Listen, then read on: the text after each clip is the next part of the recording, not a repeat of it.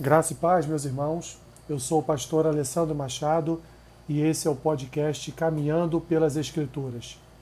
Hoje, com mais alguns capítulos e versículos da Palavra de Deus, nesse dia 11 de janeiro. Vamos estar fazendo a leitura de Gênesis capítulo 12, Neemias capítulo 1, Mateus capítulo 11 e Atos capítulo 11. Gênesis capítulo 12 diz assim: Ora, disse o Senhor a Abraão: Sai da tua terra, da tua parentela e da casa de teu pai, e vai para a terra que te mostrarei. De ti farei uma grande nação, e te abençoarei e te engrandecerei o nome. Se tu uma bênção. Abençoarei os que te abençoarem, e amaldiçoarei os que te amaldiçoarem. Em ti serão benditas todas as famílias da terra. Partiu, pois, Abrão, como lhe ordenara o Senhor, e Ló foi com ele. Tinha Abrão setenta e cinco anos quando saiu de Arã. Levou Abrão consigo a Sarai, sua mulher, e a Ló, filho de seu irmão, e todos os bens que haviam adquirido, e as pessoas que lhes acresceram em Arã. Partiram para a terra de Canaã, e lá chegaram. Atravessou Abrão a terra até Siquém, até o carvalho de Moré. Nesse tempo, os cananeus habitavam essa terra. Apareceu o Senhor a Abrão e lhe disse: Darei à tua descendência esta terra. Ali edificou Abrão um altar ao Senhor, que lhe aparecera. Passando dali para o monte ao oriente de Betel, armou a sua tenda, ficando Betel ao ocidente e Ai ao oriente. Ali edificou um altar ao Senhor e invocou o nome do Senhor. Depois seguiu Abrão dali, indo sempre para o Neguebe. Havia fome naquela terra. Desceu, pois, Abrão ao Egito, para ali ficar porquanto era grande a fome na terra. Quando se aproximava do Egito, quase ao entrar, disse a Sarai sua mulher: Ora, bem sei que és mulher de formosa aparência. Os egípcios, quando te virem, vão dizer: É a mulher dele, e me matarão, deixando-te com vida. Dize, pois, que és minha irmã, para que me considerem por amor de ti, e por tua causa me conservem a vida. Tendo Abrão entrado no Egito, viram os egípcios que a mulher era sobremaneira formosa. Viram-na os príncipes de Faraó e gabaram-se junto dele, e a mulher foi levada para a casa de Faraó. Este, por causa dela, tratou bem a Abrão, o qual veio a ter ovelhas, bois, jumentos, escravos e escravas, jumentos e camelos. Porém, o Senhor puniu Faraó e a sua casa com grandes pragas, por causa de Sarai, mulher de Abrão. Chamou, pois, Faraó a Abraão e lhe disse: Que é isso que me fizeste? Por que não me disseste que era ela tua mulher? E me disseste ser tua irmã. Por isso, a tomei para ser minha mulher. Agora, pois, eis a tua mulher. Toma-a e vai-te. E Faraó deu ordens aos seus homens a respeito dele, e acompanharam-no a ele, a sua mulher e a tudo que possuía. Neemias capítulo 1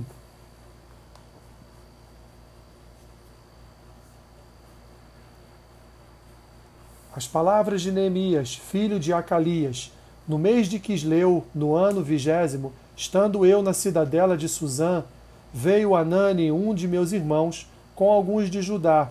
Então lhes perguntei pelos judeus que escaparam e que não foram levados para o exílio e acerca de Jerusalém. Disseram-me: os restantes que não foram levados para o exílio e se acham lá na província estão em grande miséria e desprezo.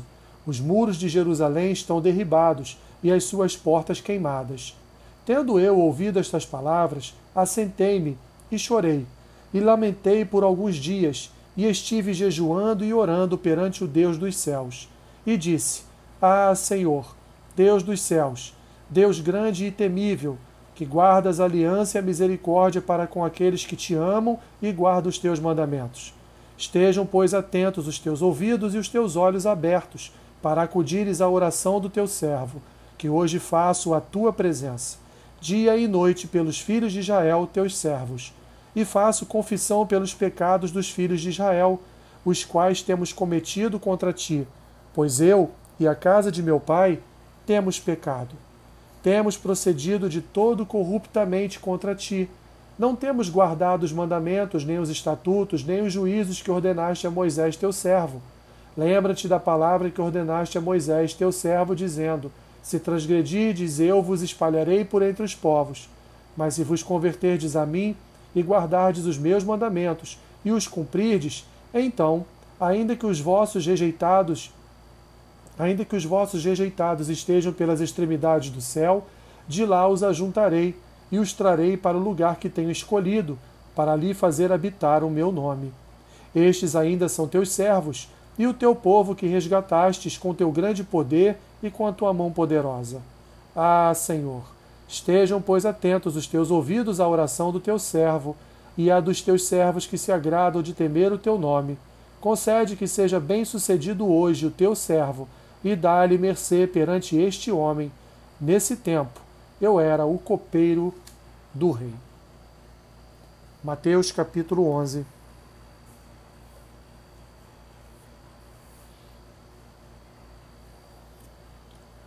Ora, tendo acabado Jesus de dar estas instruções a seus doze discípulos, partiu dali a ensinar e a pregar nas cidades deles.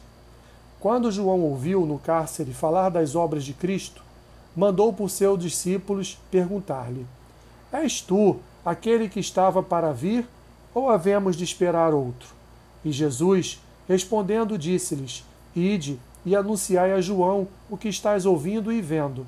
Os cegos vêm, os coxos andam, os leprosos são purificados, os surdos ouvem, os mortos são ressuscitados, e aos pobres está sendo pregado o evangelho.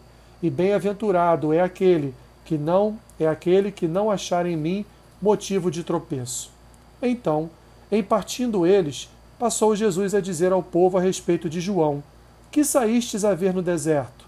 Um caminho, um caniço agitado pelo vento? Sim, que saístes a ver? um homem vestido de roupas finas? Ora, os que vestem roupas finas assistem nos palácios reais. Mas para que saístes? Para ver um profeta? Sim, eu vos digo, e muito mais que profeta. Este é de quem está escrito: Eis aí eu envio diante da tua face o meu mensageiro, o qual preparará o teu caminho diante de ti. Em verdade vos digo: entre os nascidos de mulher, ninguém apareceu maior do que João Batista, mas o menor no reino dos céus é maior do que ele. Desde os dias de João Batista até agora, o reino dos céus é tomado por esforço, e os que se esforçam se apoderam dele, porque todos os profetas e a lei profetizaram até João. E se o quereis reconhecer, ele mesmo é Elias, que estava para vir. Quem tem ouvidos para ouvir, ouça. Mas a quem hei de comparar esta geração? É semelhante a meninos que, sentados nas praças, gritam aos companheiros: Nós vos tocamos flauta, e não dançastes. Entoamos lamentações, e não pranteastes. Pois veio João, que não comia nem bebia, e dizem: Tem demônio. Veio o filho do homem, que come e bebe, e dizem: Eis aí um glutão e bebedor de vinho, amigo de publicanos e pecadores, mas a sabedoria é justificada por suas obras. Passou então Jesus a increpar as cidades nas quais ele operara numerosos milagres, pelo fato de não se terem arrependido. Ai de ti, Corazim, ai de ti, Betsaida, porque se em Tiro e em Sidom se tivessem operado os milagres que em vós se fizeram, há muito que elas se teriam arrependido com pano de saco e cinza. E contudo vos digo, no dia do juízo haverá menos rigor para Tiro e Sidom do que para vós outras. Tu, Cafarnaum, elevar-te-ás porventura até o céu? Descerás até o inferno, porque se em Sodoma se tivessem operado os milagres que em ti se fizeram, teria ela permanecido até o dia de hoje. Digo-vos, porém, que menos rigor haverá no dia do juízo para com a terra de Sodoma do que para contigo.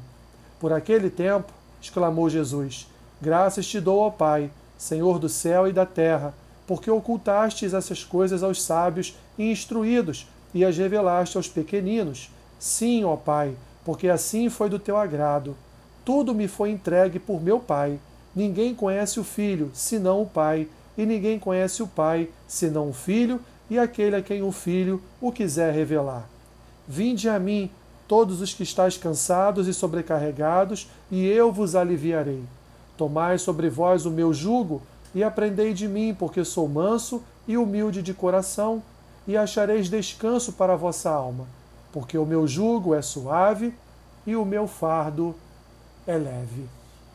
Atos capítulo 11.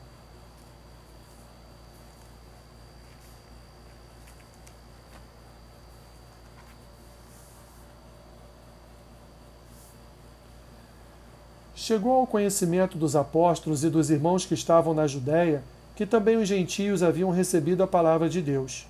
Quando Pedro subiu a Jerusalém, os que eram da circuncisão o arguíram, dizendo: Entraste em casa de homens incircuncisos e comeste com eles.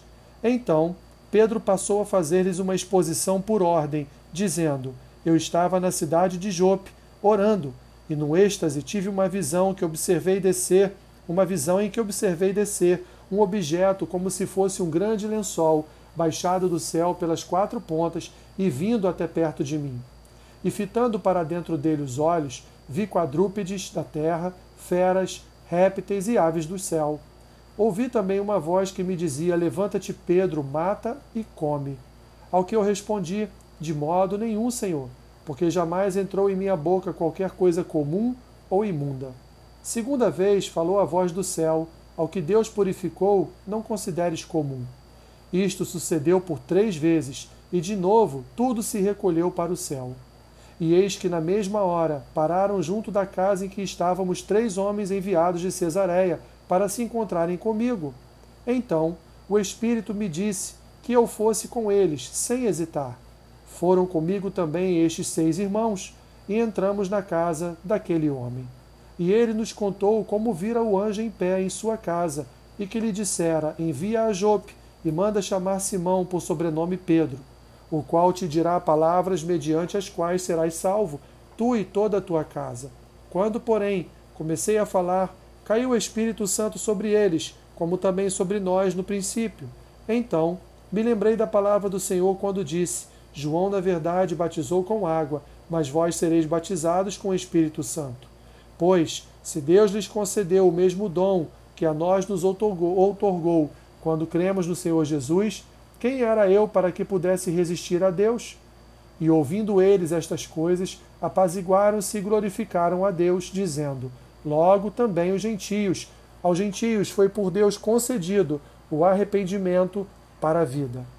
Então, os que foram dispersos por causa da tribulação que sobreveio a Estevão se espalharam até a Fenícia, Chipre e Antioquia, não anunciando a ninguém a palavra, senão somente aos judeus. Alguns deles, porém, que eram de Chipre e de Cirene e que foram até Antioquia, falavam também aos gregos, anunciando-lhes o evangelho do Senhor Jesus. A mão do Senhor estava com eles, e muitos, crendo, se converteram ao Senhor. A notícia a respeito deles chegou aos ouvidos da igreja, que estava em Jerusalém, e enviaram Barnabé até Antioquia. Tendo ele chegado e vendo a graça de Deus, alegrou-se e exortava a todos a que com firmeza de coração permanecessem no Senhor, porque era homem bom, cheio do Espírito Santo e de fé, e muita gente se uniu ao Senhor. E partiu Barnabé para Tarso à procura de Saulo. Tendo-o encontrado, levou-o para Antioquia, e por todo um ano se reuniram naquela igreja e ensinaram numerosa multidão. Em Antioquia foram os discípulos pela primeira vez chamados cristãos. Naqueles dias, desceram alguns dos profetas de Jerusalém para Antioquia, e apresentando-se um deles, chamado Ágapo, dava a entender pelo Espírito que estava para vir grande fome por todo o mundo, a qual sobreveio nos dias de Cláudio. Os discípulos, cada um conforme as suas posses, resolveram enviar socorro aos irmãos que moravam na Judéia, o que eles, com efeito, fizeram, enviando aos presbíteros por intermédio de Barnabé, Barnabé e de Saulo. Deus te abençoe, meus irmãos, rica e abundantemente. Amém.